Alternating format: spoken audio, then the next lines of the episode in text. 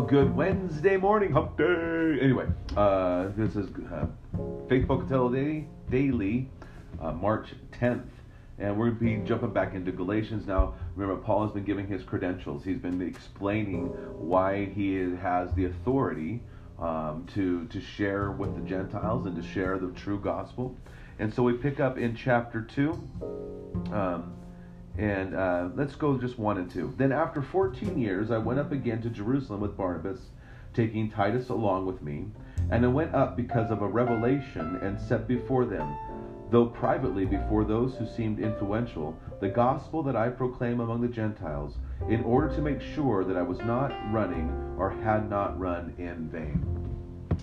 Um, you know, this is why, you know, hmm, it's good for us to just pause to reflect, to have people close to us who who can speak uh, truth into our lives that you know comes from a place of love.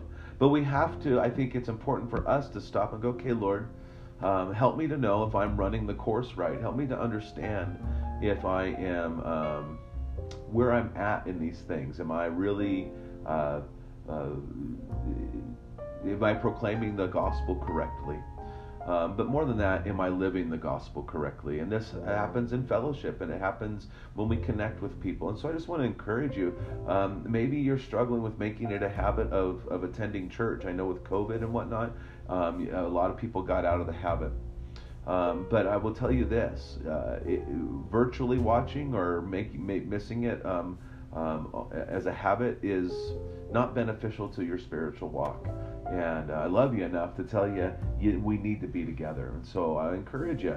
Now that more vaccinations are out um, and uh, things seem to be changing, I encourage you to, to come back to come back and get plugged in. Ask the Lord to help you. I know that the Holy Spirit is drawing on you, and so ask Him to help you um, so that you can live the gospel correctly. So may God richly bless your day.